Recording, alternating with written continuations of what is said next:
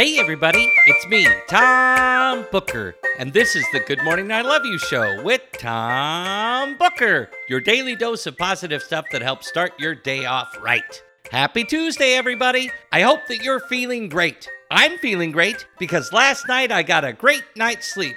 I sure am using the word great a lot, but that's just great because great is such a great word. Speaking of words, I have some great words for you that will hopefully make you feel great. And those great words are good morning, I love you.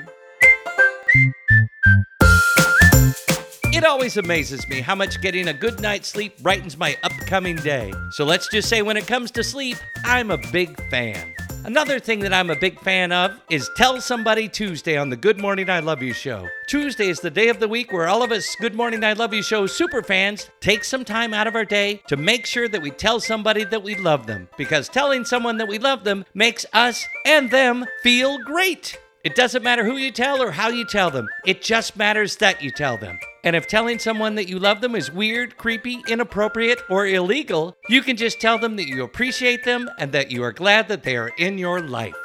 Who are you going to tell that you love them? I think I'm going to call up my sister Marcia and tell her. We haven't spoken for a while, so we're due for a chat. And it's always great to talk to my sister. Our quote for today is great, and it has the word great in it twice, and it comes from one of the OG self help authors, Napoleon Hill. The author of Think and Grow Rich once said, Great achievement is usually born of great sacrifice and is never the result of selfishness. There you have it, dear listeners. Now let's all go out there and make this a great day by being great and doing great things. And don't forget to tell somebody that you love them on this Tell Somebody Tuesday. But before you go, I have something to tell you, and that's good morning. I love you.